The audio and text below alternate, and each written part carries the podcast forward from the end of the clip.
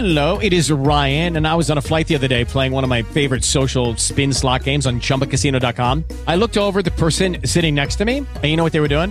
They were also playing Chumba Casino. Coincidence? I think not. Everybody's loving having fun with it. Chumba Casino is home to hundreds of casino style games that you can play for free anytime, anywhere, even at 30,000 feet. So sign up now at chumbacasino.com to claim your free welcome bonus. That's chumbacasino.com and live the Chumba life. No purchase necessary. VGW Group. Void were prohibited by law. See terms and conditions. 18 plus.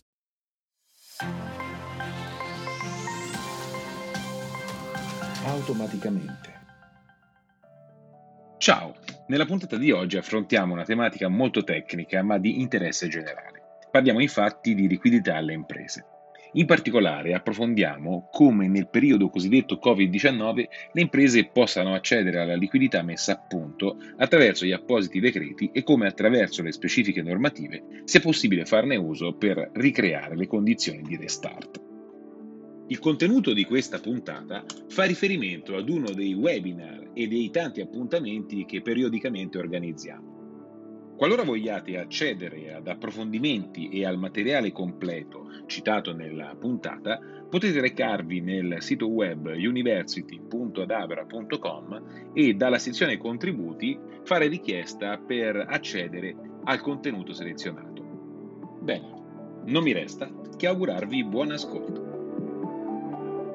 Intanto buongiorno, buongiorno a tutti, buongiorno ai relatori. E partirei presentando la, la mattinata di, di, oggi che eh, verterà essenzialmente su eh, liquidità alle imprese, i provvedimenti per l'emergenza Covid, come le banche si stanno muovendo e come intendono muoversi e eh, prima di tutto vorrei dare la parola a eh, Gianmario Infelici, amministratore delegato di Adabra, eh, azienda partner del Master in E-Commerce Management presso la Scuola di Amministrazione Aziendale. Gianmario, prego.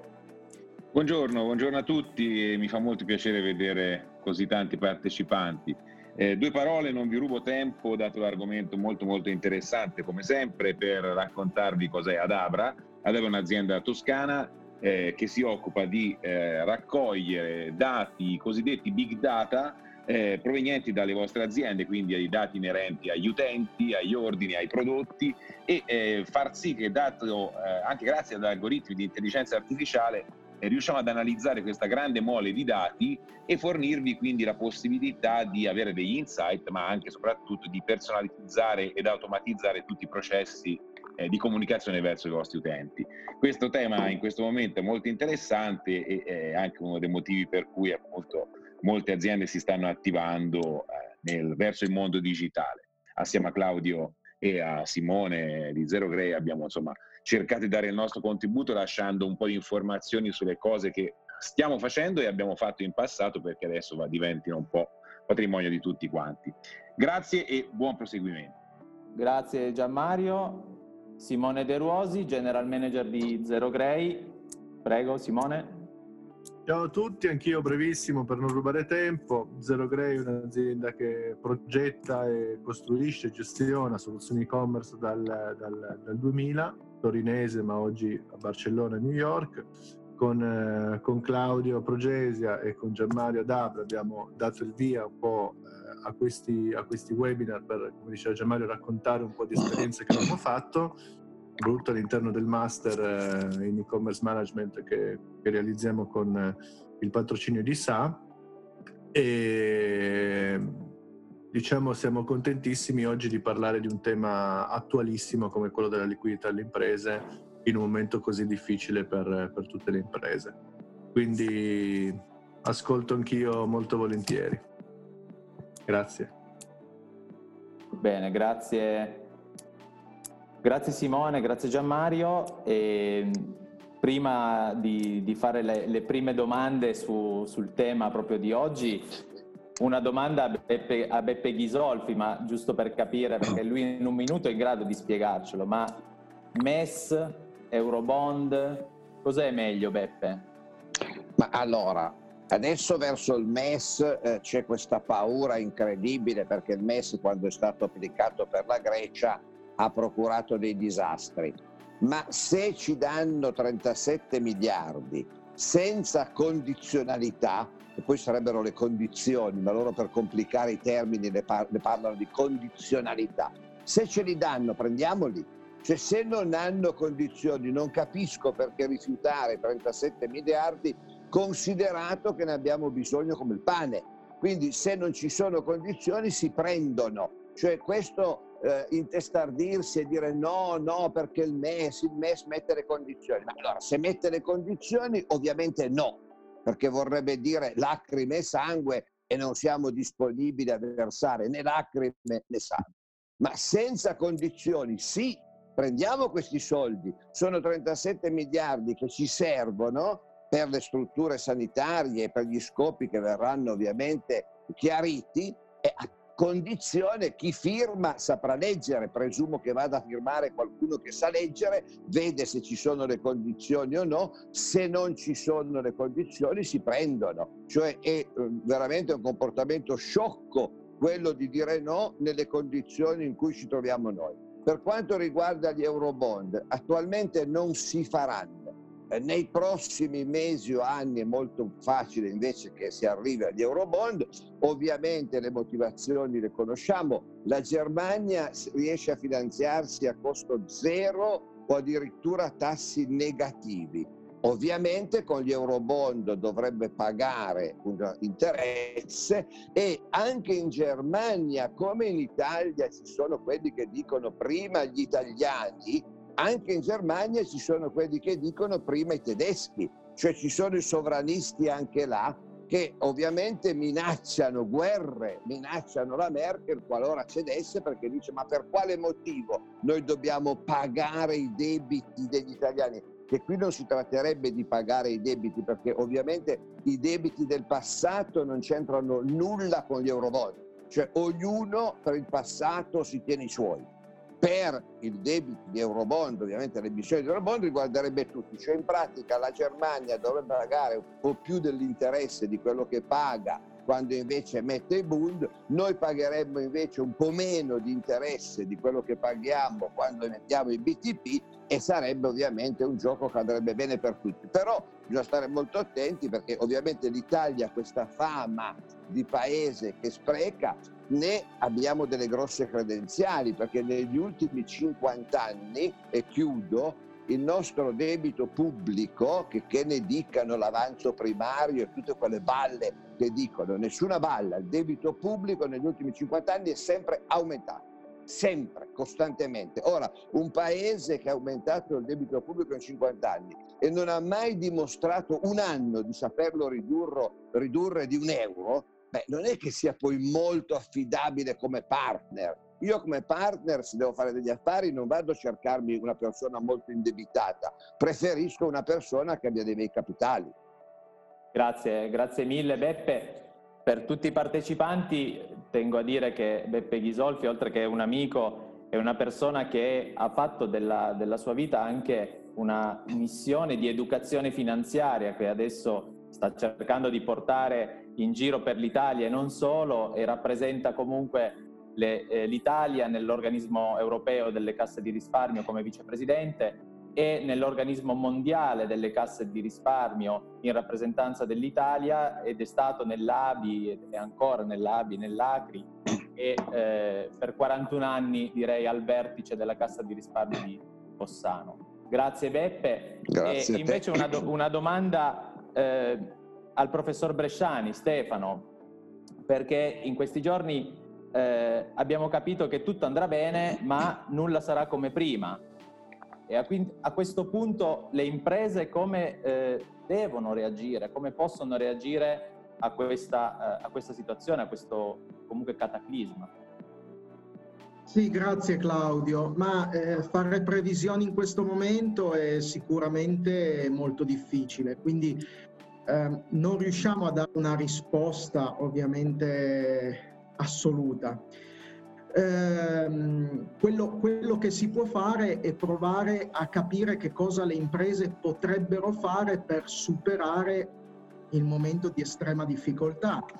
Quindi qual, intanto la valutazione che eh, ha la crisi sul proprio business e al di là del, ovviamente delle, del, degli effetti scontati no? come eh, la, la, crisi di liquidità e, e scorrendo, eh, secondo me l'aspetto più fondamentale è capire l'impatto sul fatturato perché, perché l, l, l, secondo me lo stakeholder più importante eh, al quale le imprese dov- devono eh, diciamo così, far riferimento sono i clienti. Allora, senza i clienti non c'è fatturato, qui non c'è santo che tenga. Allora, in questo momento di difficoltà, uno degli aspetti da salvaguardare è il rapporto con i clienti e mi, risperi- mi riferisco soprattutto agli aspetti relazionali. Cioè questi sono eh, proprio gli elementi più importanti. I nostri clienti li stiamo seguendo, li stiamo sentendo, soprattutto nel, nel campo del B2B ovviamente, ma anche eh, su chi, per, per, le imprese che operano no, retail e, e via discorrendo, potrebbero mettere in atto delle campagne di marketing, di comunicazione ai fini di far sapere alla clientela, soprattutto quella più fedele, noi continuiamo a esserci, noi continuiamo a esistere. Questo verso l'esterno e poi verso l'interno l'aspetto relazionale verso i propri dipendenti assolut- e, e, collaboratori, ovviamente manager e, e, così via. Questi sono due aspetti fondamentali. Quando la, la crisi finirà, in, negli immediati momenti successivi alla crisi, sarà tutto da rifondare. Cioè il modo in cui eh, le persone all'interno dell'organizzazione eh, in, dovranno interagire sarà completamente diverso rispetto a quello a cui sono abituate. Torneranno al lavoro, ma torneranno al lavoro in maniera differente. È presto per dire se diventeranno consuetudini certi comportamenti che adottiamo oggi. Oggi anche qui, anche questo, eh, questo workshop, questo incontro, questo webinar è organizzato ovviamente in maniera telematica, ma diventerà una consuetudine o no? Questo tipo di approccio potrebbe addirittura diventare un business per, per qualche impresa no? che, che, magari fa di queste tecnologie eh, un punto di forza. Quindi di nuovo capire poi se questi approcci diventeranno consuetudine può diventare interessante, ma eh, essere pronti a utilizzarli in maniera consuetudinaria può portare ehm, ovviamente dei vantaggi. Eh, infine, ehm, sapendo un po' quello che era il tema del webinar, io ho, un po' anche per deformazione professionale mia, ho fatto qualche ricerca perché ormai da, da qualche tempo sono eh, spuntati no? un po' ovunque ehm, eh, già lavori interessanti e ricerche sull'impatto che il Covid ha sulle imprese, soprattutto a livello di piccole e medie imprese. Sappiamo che il tessuto italiano è fatto soprattutto da piccole e medie imprese, che sono quelle che avranno la difficoltà più grande a uscire da questa crisi. Allora esistono già ricerche di Harvard, in Italia esiste CERVED che ad esempio ha fatto delle, degli studi già interessanti e una cosa emerge come eh, eh, diciamo abbastanza chiara, cioè a livello previsionale le imprese che già hanno avviato da tempo ehm, riforme, quindi innovazione a livello di trasformazione digitale, sono quelle che hanno più probabilità, attenzione che non vuol dire che sicuramente, eh, che hanno più probabilità di superare in maniera un pelo più agevole o più agevole, diciamo così, il momento di difficoltà. Allora la raccomandazione che, che poi alla fine fanno questi studi è quella, cioè non dimenticare che il, il, tema della trasformazione digitale, avete citato il master in e-commerce ad esempio, cioè state, avete citato strumenti no, di digitalizzazione, opportunità, poi il settore e-commerce in questo momento eh, cioè per, almeno per fortuna c'è qualche settore, diciamo così, che in questo momento regge no, eh, l'economia e ovviamente eh, in, impegnato in maniera importante, come sappiamo. Quindi le imprese che stanno facendo, che hanno fatto e stanno facendo uno sforzo verso la digitalizzazione sono quelle che hanno una maggiore eh, opportunità di eh, uscirne più rapidamente il, il nostro webinar eh, poi eh, ha come tema quello delle banche, ma allora le banche che cosa devono fare in questo scenario? E eh, infatti adesso ci, adesso ci entriamo perché, Stefano perché abbiamo un po' di domandine. Eh, perché, perché io, io, dico, come sapete eh, non mi occupo direttamente del mondo bancario, ma al di là del, delle, e ovviamente non entro nel merito del, del normale supporto che le banche devono eh, diciamo così, uh, uh, fornire, secondo me l'aspetto più importante è fare sistema, cioè le banche devono fare sistema con le imprese e con il territorio. Qui occorre un'opera di, di piena convinzione di tutto il mondo bancario che il denaro che vanno a, diciamo, a erogare a, a queste imprese sarà denaro che consente alle imprese di sopravvivere e quindi di fare in modo che la banca stessa non vada in grande difficoltà. E, e, quindi è questa la convinzione con la quale secondo me le banche devono ehm, operare. Poi Claudio finisco soltanto perché eh, come al solito Beppe Ghisolfi mi stimola in maniera incredibile, eh, ovviamente intellettualmente. Sì, sì, siamo in tempo. Eh, esatto. Eh, ok, e quindi non posso non dargli due spunti. Eh, eh, parlava di Germania e del motivo per cui la Germania dovrebbe o non dovrebbe, eccetera. Beh, Beppe, due cose, no? Uno, la Germania dovrebbe aiutarci semplicemente perché, ad esempio, e cito uno dei tanti esempi, eh, il, il, il, suo settore automotive dipende da, da, praticamente da tutto il nostro settore della componentistica e quindi senza di noi voglio vedere che fine fanno. E due, se l'Italia dovesse emettere debito da sola, ma questo debito chi lo sottoscrive poi? Siamo così sicuri che non arrivi qualche Stato, e non faccio nomi, qualche Stato sovrano, qualche, insomma, a finanziare il nostro debito e che poi negli anni, perché poi qui andremo avanti anni, eh, eh mica, a dirci, beh, noi adesso abbiamo X miliardi del vostro debito e quindi fate cosa diciamo noi, non fate quello che volete o quello che dice l'Europa.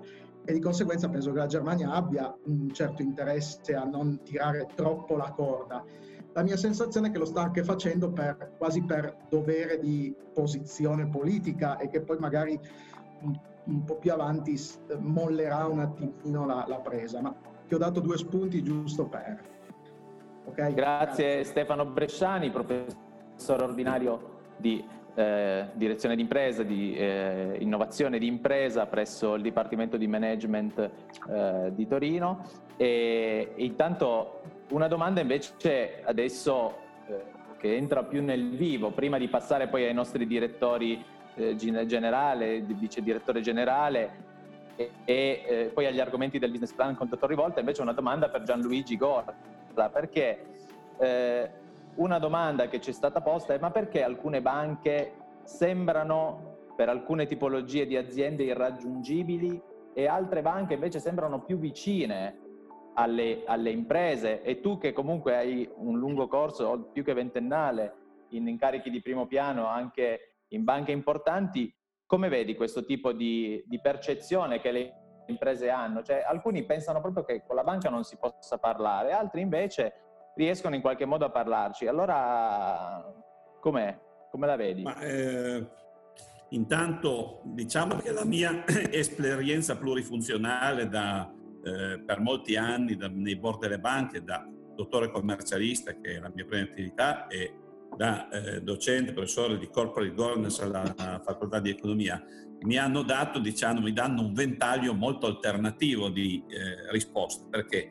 Perché se devo miscelare queste tre esperienze eh, professionali e lavorative, che sono molto interessanti, quella da banchiere è stata per molti anni di livello notevole, quella da, da commercialista trentennale, da eh, docente all'università decennale, devo dirti questo. Eh, il, la suddivisione del sistema creditizio italiano ha subito una profonda eh, variazione a decorrere dal 2010 e 2011, quindi noi ci troviamo con un cluster di banche eh, too big to fail molto grandi o comunque per l'Italia importanti le prime tre o quattro, che hanno dei sistemi di vigilanza, di gestione del rischio, di approccio nei, nei piani industriali completamente diversi dalle banche, definiamole di media taglia, rispetto alle banche dei territori.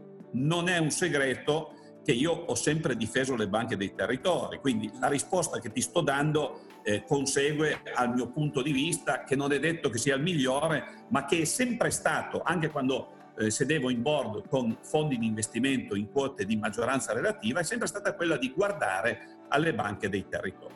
Non dico che questo sia l'unico modello, anzi ci vanno anche le altre grandi banche, però quindi la risposta è, guarda, generalmente le banche dei territori, oggi abbiamo due bravissimi banchieri eh, con noi e eh, l'amico Beppe Ghisolfi mh, sa cosa vuol dire perché lui ha presieduto per una valanga di decenni una banca strutturata di territorio, abbiamo gli amici Franz e Draperis che non voglio dire per piaggeria, ma hanno, stanno dimostrando con concretezza cosa vuol dire essere vicini alle banche dei territori. Quindi la risposta è le banche dei territori sono sicuramente in questo momento mai come prima più vicine, le grandi banche, le medie banche sono a servizio di eh, strutture aziendali un pochettino diverse rispetto alle PMI e quindi la risposta va da sé, le PMI dovrebbero in questo momento puntare maggiormente su queste banche, eh, mentre le grandi imprese devono lavorare eh, con i grandi istituti. Poi non si esclude l'osmosi,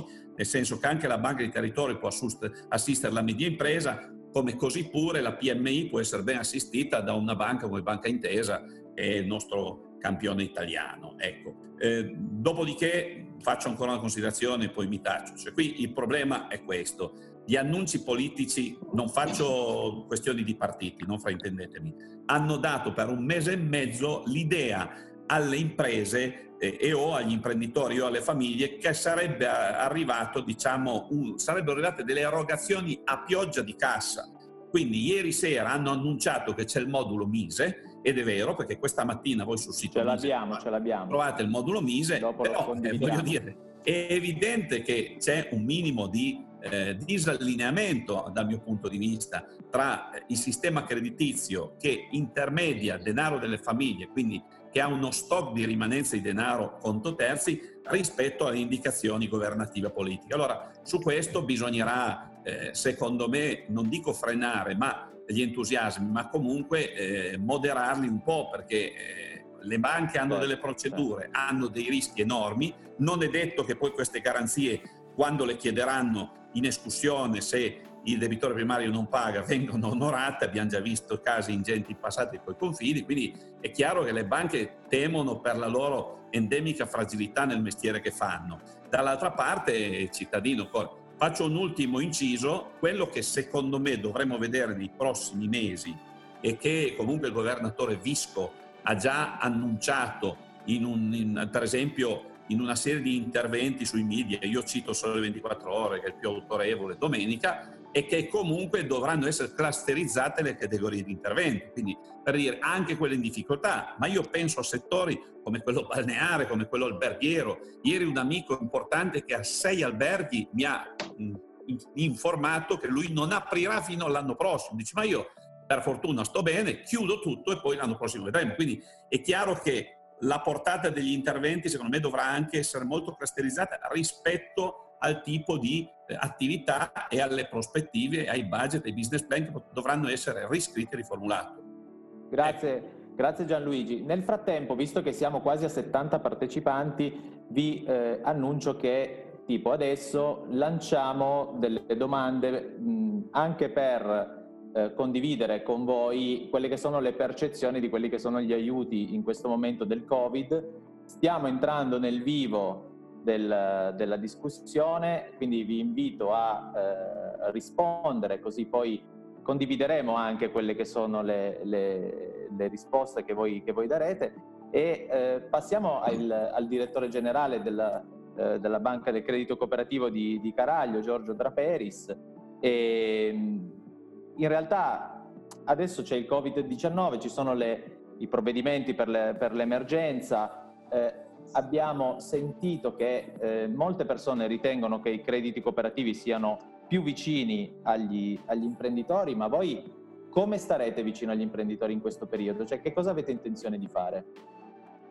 Bene, grazie, buongiorno a tutti. Spero come banca di non far cadere gli ascolti in questo momento perché le banche, insomma, no, non sempre sono così amate, ma in questo momento noi medici, per ragioni diverse, ma... Dipende da quello che dici, Giorgio. Stiamo, stiamo diventando un po' gli eroi, no? Al di là di tutto, molto, obiettivamente non, non facile. Noi siamo eh, molto attivi eh, su più fronti, sono, mi, sono, mi trovo assolutamente d'accordo con il professor Bresciani no? che dice che è il momento per fare sistema. Eh, sono d'accordo, non solo le banche devono fare sistema, lo devono fare anche gli imprenditori, gli imprenditori nei confronti delle proprie aziende.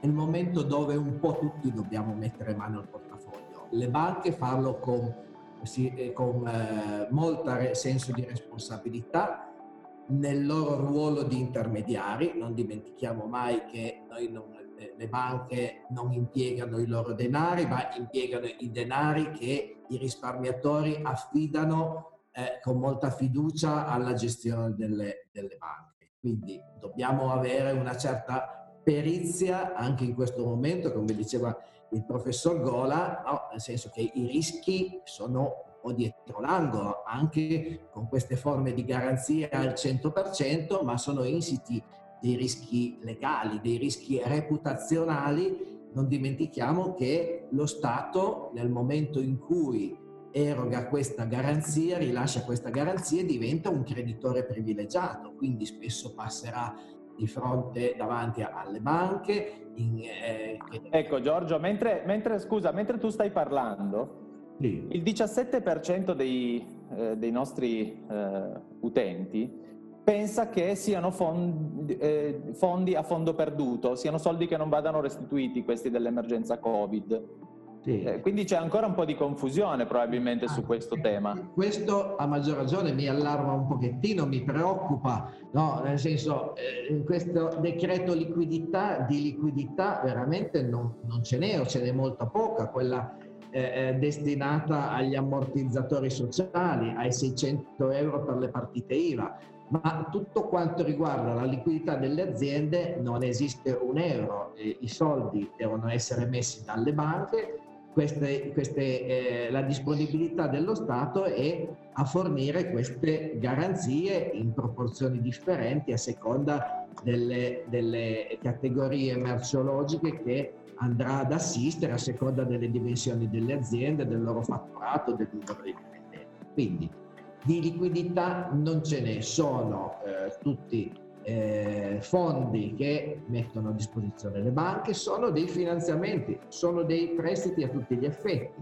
Quindi le banche faranno la loro parte mettendo il denaro per eh, finanziare questi, questi affidamenti. Lo Stato ci mette il, eh, la garanzia come i presupposti che ho anzi menzionato.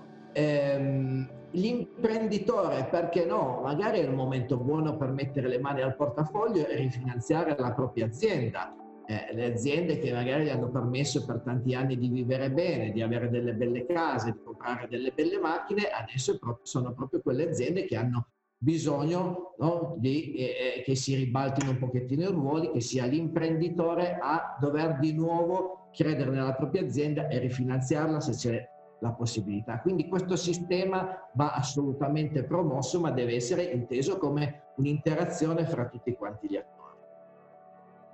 Il banco di credito cooperativo di Caraglio è più vicino agli imprenditori delle altre banche? Allora, eh, noi lo siamo, penso, con una, sicuramente con una maggior sensibilità. Io eh, ne vado molto fiero, anzi, lo, lo, ce l'ho qua vicino a me. Questa è, è, è, la pubblicità legata al primo stanziamento che già il 25-26 di marzo, prevedendo un pochettino queste difficoltà, abbiamo voluto avere, dare alle nostre filiali, ai nostri consulenti, uno strumento in mano, dare subito il nostro, il nostro bazooka. Ma quello è stato veramente perché sono 10 milioni di euro che abbiamo deciso di mettere a disposizione già per il fine mese di marzo perché secondo noi dotare da subito di sufficiente liquidità i nostri imprenditori era importante affinché eh, non si eh, creasse quell'effetto domino, ovvero i pagamenti di fine mese, farli saltare, a quel punto il fornitore riceve l'insoluto che a, a sua volta eh, eh manda l'insoluto al, al grossista. Quindi volevamo da subito cercare di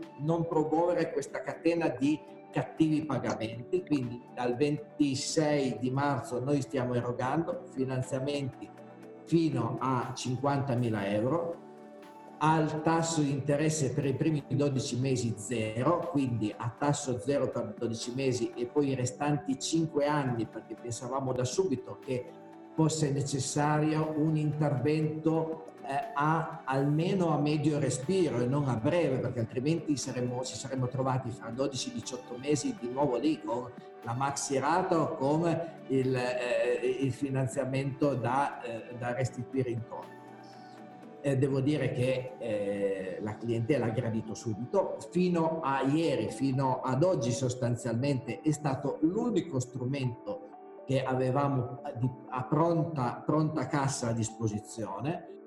Da, devo dire, da domani barra venerdì, perché eh, stanotte stavamo scrivendo le nuove disposizioni attuative interne per far, su, eh, far sì che eh, eh, siamo già a brevissimo, quindi penso da, da domani venerdì eh, pronti a ricevere le domande, eh, il famoso modello che poi magari vedremo insieme esatto. 4 bis, che avremo bisogno che eh, professionisti, eh, associazioni di categoria, ecco, magari in questo momento determinante ci aiutino, quindi aiutino l'imprenditore, il commerciante, l'artigiano eh, a compilare in modo dettagliato. Eh, noi ci stiamo impegnando a eh, creare una filiera molto corta nelle, nelle delibere, ancorché la garanzia sia eh, automatica, la delibera non lo è, quindi avremo una eh, filiera molto corta de, legata alla delibera. Abbiamo recentemente rivisto i poteri delegati in materia di erogazione del credito di tutti i nostri funzionari, quindi assicuriamo come abbiamo il mutuo prima casa, che chiamiamo subito casa, dove diamo la delibera in cinque giorni, lo faremo allo stesso modo con queste, con queste forme di finanziamento.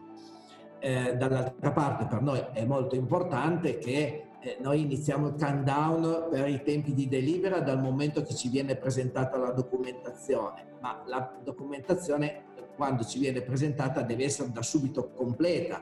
Per questo che dicevo che le associazioni di categoria e i professionisti si devono attivare, perché altrimenti si inizia no, un, un avanti indietro, certo.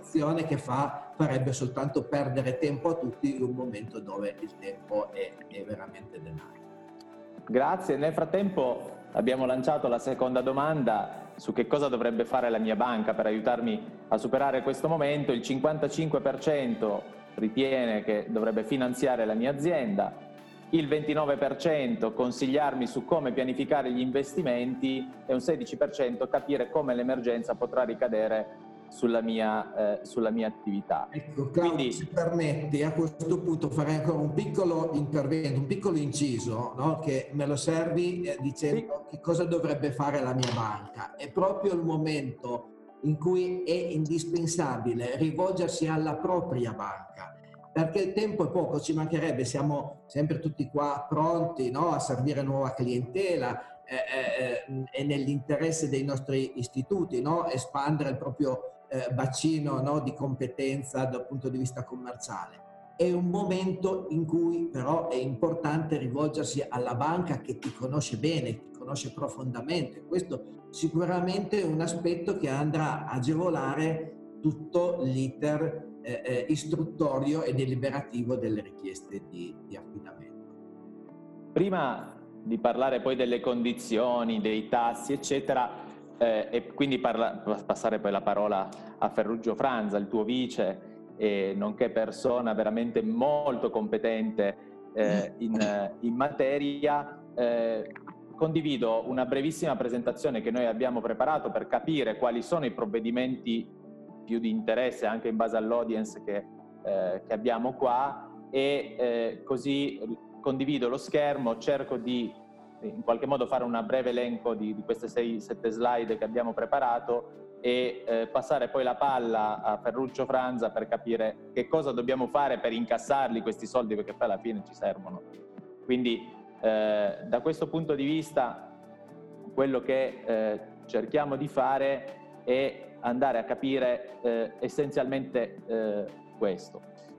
Innanzitutto il decreto di liquidità, l'abbiamo detto, sono debiti.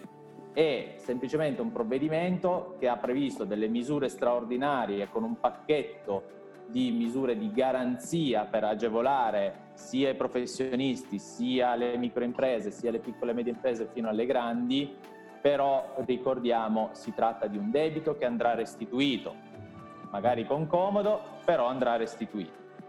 Eh, l'entità del pacchetto complessivamente di 400 miliardi, comunque 200 miliardi sono poi erogati attraverso la garanzia eh, di, di, di, SACE, quindi in questo, in questo momento abbiamo la copertura fino al 90% dell'importo richiesto per le imprese con meno di 5.000 dipendenti. Poi sono arrivati questa notte dei chiarimenti ulteriori perché eh, adesso vedremo che ci sono in realtà alcune, alcune garanzie automatiche, alcune garanzie eh, che vanno in qualche modo visionate, però il tema vero è che c'è anche poi tutta una parte di sostegno all'export perché secondo me, mia opinione personale, qui chi rischia grosso è l'export perché eh, chi ha eh, soprattutto anche eh, attivi- attività dove la clientela al- all'estero potrebbe in qualche modo eh, essere più eh, recettiva a cambiare, a cambiare i fornitori, a cambiare le proprie relazioni commerciali e ho trovato giusto comunque prendere in considerazione proprio l'ambito dell'export perché per l'Italia ha un peso comunque significativo. Eh, il primo intervento, qua così cominciamo a rispondere anche a alcune domande che stanno, che stanno arrivando, riguarda la copertura al 100% del fondo per i nuovi finanziamenti.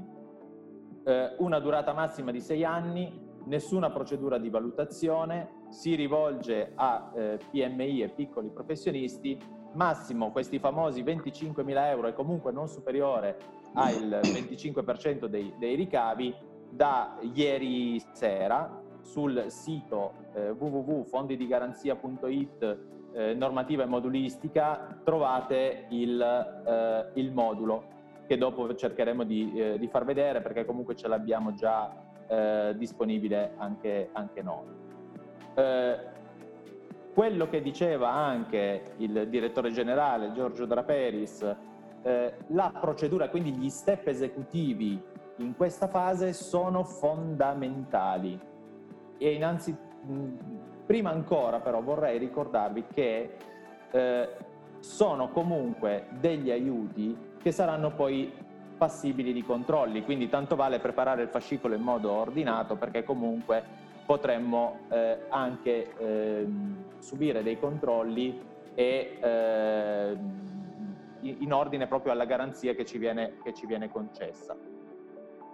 Per quanto riguarda poi le eh, condizioni, il, eh, il, fondo di garanzia eh, PMI che eh, si rivolge comunque alle imprese con un numero di dipendenti non superiore a, 400, eh, eh, a 499 eh, riguarda anche le imprese che ad esempio hanno presentato richiesta di concordato con continuità, accordi di ristrutturazione debiti, piani attestati di risanamento o comunque imprese che hanno posizioni classificate come inadempienze probabili o scadute o sconfinanti purché non precedente alla data del 31 gennaio 2020. Cioè se è accaduto qualcosa dopo il 31 gennaio, quindi dal 1 febbraio, eh, queste imprese possono beneficiare del fondo di garanzia per, eh, per le PMI. Poi magari chiediamo anche alle banche come intendono comportarsi, perché anche su questo ci sarebbe un tema da, eh, da, diciamo così, da, affrontare. Per quanto riguarda il, il, fondo di garanzia per le PMI, eh, 5 milioni eh, per ogni singolo soggetto e comunque 25% del fatturato come primo eh, limite eh, dimensionale per le PMI e per le persone fisiche esercenti, esercenti attività di impresa o arti o professioni e comunque nel limite dei 25 mila questa garanzia, compilando il modulo, presentando alla banca il modulo e la documentazione necessaria, è una garanzia automatica. Eh, per accedere alla garanzia del 100%, quindi 90% da parte di SACE o eh, comunque garanzia statale e 10% del confidi, il limite è il 25% del fatturato per chi ha un fatturato inferiore a 3 milioni 200 mila, quindi nel limite massimo di quei famosi 800 mila euro che, eh, di cui stavamo, di cui stavamo eh, parlando prima, perché questi sono i due step principali, 25 mila di erogazione, 800 mila di erogazione e poi invece c'è anche una garanzia diretta del 90% sul maggiore tra il 25% del fatturato quindi qui io fatturo 100.000, il 25% è 25.000, quindi accedo alla garanzia diretta del 90%. Ma nel caso in cui io non, non avessi bisogno solo di 25.000, ma molto di più magari, posso prendere anche come riferimento il doppio della spesa salari- salariale annua, cioè quanto ho eh, pagato i miei dipendenti comprensivi di tutti gli oneri a carico dell'azienda. Quindi si va a prendere nella voce di bilancio il costo per eh, le spese per il personale.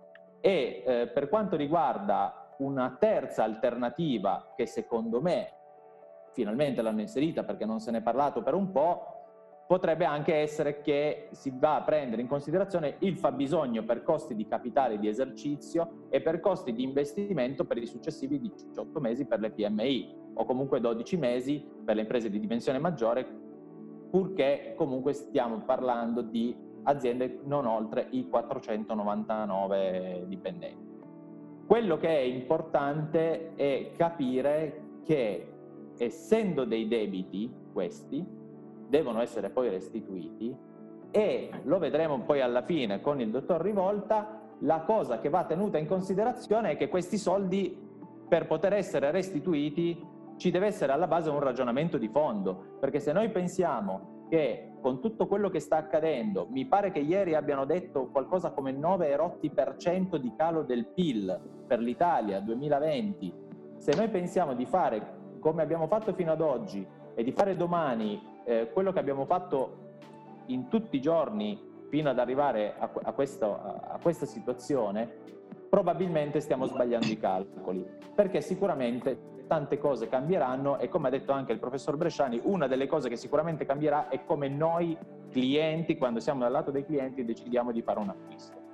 E questo ovviamente incide sul fatturato, incide sulle marginalità e incide su tutto quello che è per noi il, eh, il, sistema, il sistema economico. Quindi tre percentuali di garanzia, 100%, 90% che può diventare 100% in riassicurazione, 80% più 10% per tutte le operazioni di rinegoziazione del, del debito. Ora chiudo la presentazione perché vorrei massacrare di domande eh, il eh, dottor mm, Franza, perché eh, ovviamente in questa, eh, in questa situazione, in questa condizione, ci sono un sacco di domande che ci sono, che ci sono arrivate.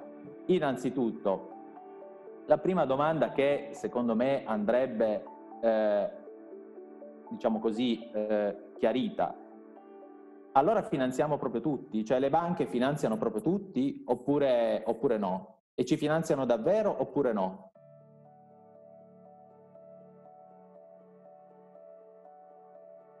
Buongiorno a tutti intanto. Beh, il termine massacrarmi non mi è piaciuto, comunque ugualmente. Perché ho una lista di domande che fa veramente spavento e la confusione è tanta. E tanta. Direi che in questo momento eh, di certezze al 100% non ce ne sono, Ci sono c'è ovviamente questo decreto che emanato ha messo in evidenza tutte queste misure a cui seguiranno poi delle disposizioni attuative anche perché comunque delle precisazioni eh, visto, vedevo ancora questa mattina con un collega proprio facendo riferimento a quello che era il discorso eh, del 3 milioni e 2 di volumi, il richiamo alla lettera C dell'articolo 13, dove in effetti quando io richiamo una lettera C di un articolo faccio riferimento a tutta la lettera C. Invece poi dal modello che è stato presentato dal Ministero, in realtà dei, dei dubbi, dei piccoli dubbi sorgono ancora. Quindi diciamo certezza al 100% non ce ne sono, c'è un'interpretazione abbastanza, ritengo io, chiara su quelle che sono le misure e devo dire che le slide presentate, mi, mi permetto di dire, erano ottime, quindi complimenti perché queste slide illustrano in modo molto preciso quelle che sono le misure e quelle che sono le caratteristiche. Bravi ragazzi, non le ho fatte io, eh. No, no, però sono ben fatte. Bravi ragazzi. Comunque, chi le ha preparate ha lavorato bene, sicuramente. Eh, no, le, le, le, misure che sono state prese eh, parlano di liquidità, ma non vanno a ristrutturare il debito. C'è una casistica prevista che è quella dove io ho un cliente con un finanziamento in essere, posso aumentare di almeno del 10% l'importo del debito residuo di quel finanziamento, quindi dal 10% di se io ho un debito residuo di 100 e gli concedo 110, quindi andando a chiudere il mutuo, il finanziamento in essere, allora a quel punto posso ottenere una garanzia da parte del fondo centrale che mi va a coprire l'80% di quello che è il, il nuovo finanziamento in richiesta. Questa è una misura sicuramente interessante perché intanto fatta a fronte di clientela che la banca già conosce, quindi ha avuto modo di sperimentare, eh, ne conosce le, le, capacità di imprenditori, le capacità di rimborso, quindi è a conoscenza dei dati economici, finanziari e patrimoniali della società dell'impresa stessa. E quindi sicuramente questa tipologia eh, di eh, finanziamento è l'unica che prevede, se vogliamo, una ristrutturazione debitoria con concessione di liquidità, ma legata esclusivamente a quel finanziamento. Altre misure eh, che invece riguardano ristrutturazione del debito, no. Qui stiamo parlando di misure di liquidità a supporto delle imprese in un momento molto particolare che è stato causato dalle misure restrittive adottate dal governo per le attività proprio per questa emergenza del Covid-19 quindi attività che si sono trovate o a chiudere del tutto e quindi avere dei fermi per un periodo comunque già importante o attività che hanno visto ridotta quella che era, quelli che sono i propri volumi e che quindi di conseguenza hanno necessità di avere delle, della liquidità. Però attenzione, eh, è vero quello che hai precisato sul fatto che eh, non c'è nessuna valutazione da parte fondo nel rilascio delle garanzie.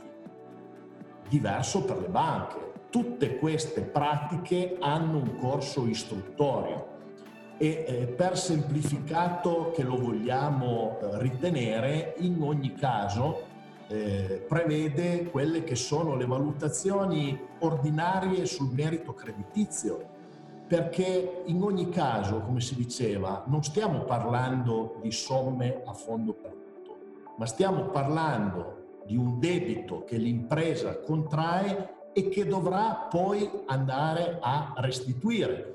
Facciamo l'esempio dei 25 mila euro, dove si parla di 72 mesi di finanziamento. Qui sicuramente c'è una misura che ritengo eh, importante per l'impresa in quanto i primi 24 mesi sono di periodo di preammortamento. Quindi io vado a restituire esclusivamente la quota capitale. Concentrerò poi nei restanti quattro anni il rimborso della quota capitale più ovviamente gli interessi che dovrò ancora pagare.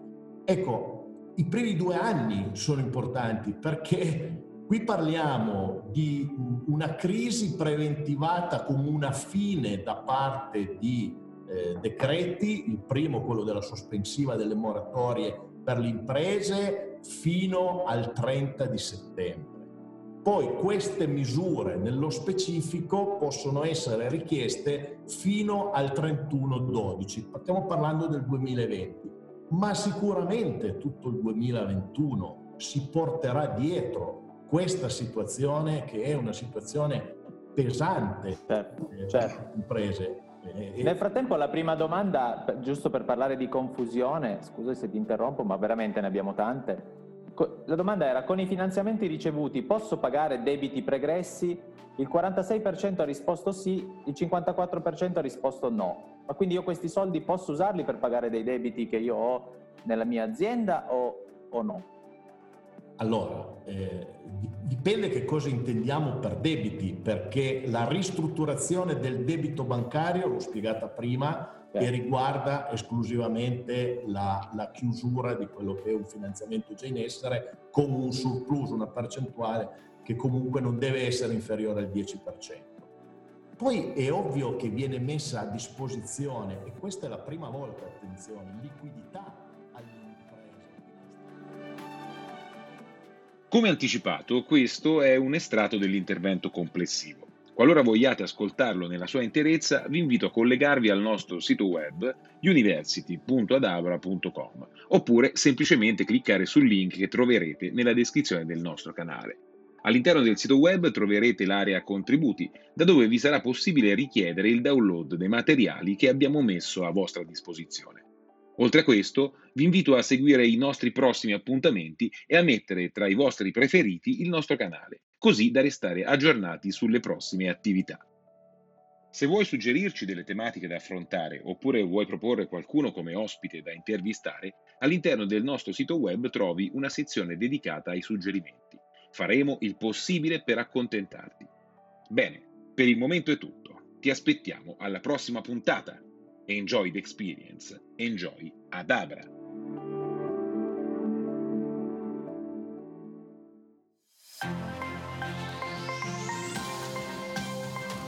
Automaticamente. It is Ryan here, and I have a question for you. What do you do when you win? Like, are you a fist pumper?